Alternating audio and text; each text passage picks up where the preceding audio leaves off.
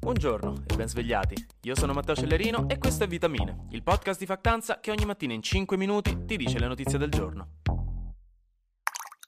Allora, cominciamo con il grande protagonista di questo weekend, il voto, nello specifico quello per i 5 referendum sulla giustizia, che è diventato fondamentalmente come il sesso al liceo. Se ne parla tanto, ma non si fa.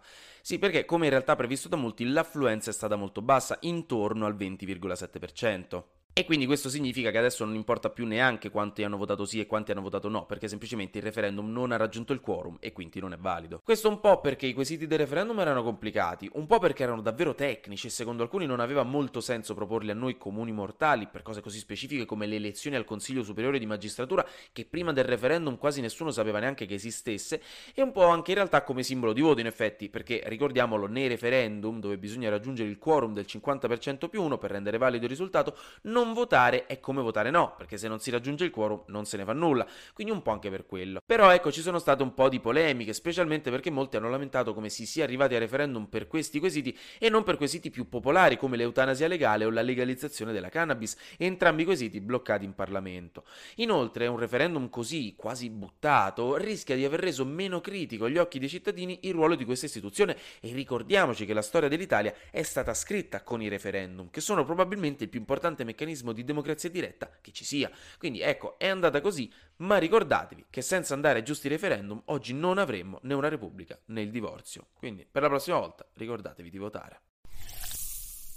Dall'altra parte poi si è votato per le amministrazioni in 971 comuni italiani, tra cui Catanzaro, Genova, L'Aquila e Palermo. Si parla di un'affluenza intorno al 53%, quindi meglio, e spero che almeno qui siate andati a votare, perché davvero se non votate per le amministrative della vostra città, che è una delle elezioni che più da vicino può cambiare in meglio o in peggio come vivete la vostra vita materiale, cioè non, onestamente non potete neanche lamentarvi del caldo per quanto mi riguarda. Comunque, oggi alle 2 inizieranno a contare i voti, vedremo che succederà. La polemica, perché ci piace sempre averne un po', c'è stata a Palermo, dove all'ultimo momento sembra che molti presidenti di seggio non si siano presentati. E questo è un problema, perché senza non si poteva votare, quindi hanno creato un bel po' di disagio, oltre a mancare di rispetto al loro ruolo. In tutto questo, i nostri migliori amici francesi hanno votato anche loro per le amministrative eh, a livello nazionale e anche loro hanno i loro problemi, perché la grande novità è che il 53% dei francesi non è andato a votare per un'elezione da cui comunque dipende il futuro primo ministro francese, quindi insomma male. L'altra novità interessante è stato il partito di sinistra radicale NUP di Mélenchon. Eh, a questo primo turno infatti sembra aver battuto quello di Macron, 26% contro il 25%, roba risicata, però è una notizia molto importante per il quadro politico francese perché è una cosa che nessuno si aspettava. Domenica prossima ci sarà il secondo turno perché per ora nessuno è riuscito a raggiungere la maggioranza assoluta in Parlamento e vedremo cosa succederà. In Ucraina, intanto, la Russia sembra stia prevalendo a Sievierodonetsk, controlla due terzi della città e sembra stia avanzando. Inoltre ha distrutto proprio ieri un importante ponte della città sopra il fiume Siversky, tagliando un'importantissima via per gli aiuti militari e anche per la fuga dei civili. Il presidente turco Erdogan intanto ha detto che forse la prossima settimana riuscirà a parlare, quindi questa settimana, riuscirà a parlare sia con Putin che Zelensky per provare a riaprire un po' la diplomazia. Poi in Russia ha riaperto il McDonald's, non con questo nome ovviamente, ma l'imprenditore russo che ha comprato gli oltre 800 ristoranti del Mac ha riaperto il primo a Mosca, chiamato Vkushno Tochka, traduzione delizioso e basta un nome strano, ma adesso i russi possono tornare a schimicare alle 5 di mattina della domenica e questo è l'importante. Sempre a Tramo Russia invece nuovo gossip su Salvini, dopo che si è scoperto che l'ambasciata russa gli aveva pagato il biglietto per il suo famoso viaggio a Mosca che doveva fare e che poi ha annullato.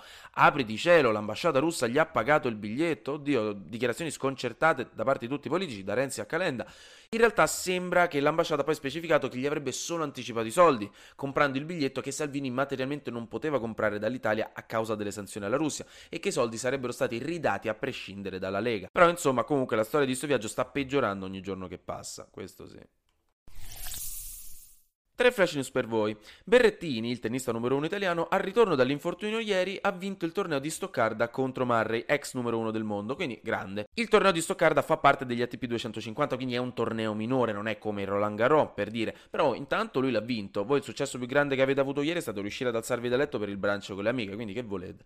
Poi, negli Stati Uniti, stranamente, democratici e repubblicani in Senato hanno trovato un accordo per una legge finalmente per regolamentare le armi. Ma non vi fate strane idee, è molto lontana dalla legge che tutti speravano, quella non passerà mai con i repubblicani, però almeno ci sono stati dei passi avanti. In Canada infine inizieranno a mettere degli avvertimenti contro le sigarette sulle singole sigarette stesse, così anche chi le scrocca e non compra i pacchetti può sentirsi in colpa, come è giusto che sia. Infine, Google ha sospeso un suo ingegnere perché era andato in giro a dire che una delle loro intelligenze artificiali aveva un'anima, cioè era senziente. All'inizio, detta così, sembra la big corporation che vuole silenziare l'eroe che ha provato ad avvertirci prima della rivoluzione robot, però in realtà quell'ingegnere, devoto credente, riteneva che quel software fosse un bambino di 8 anni con un'anima.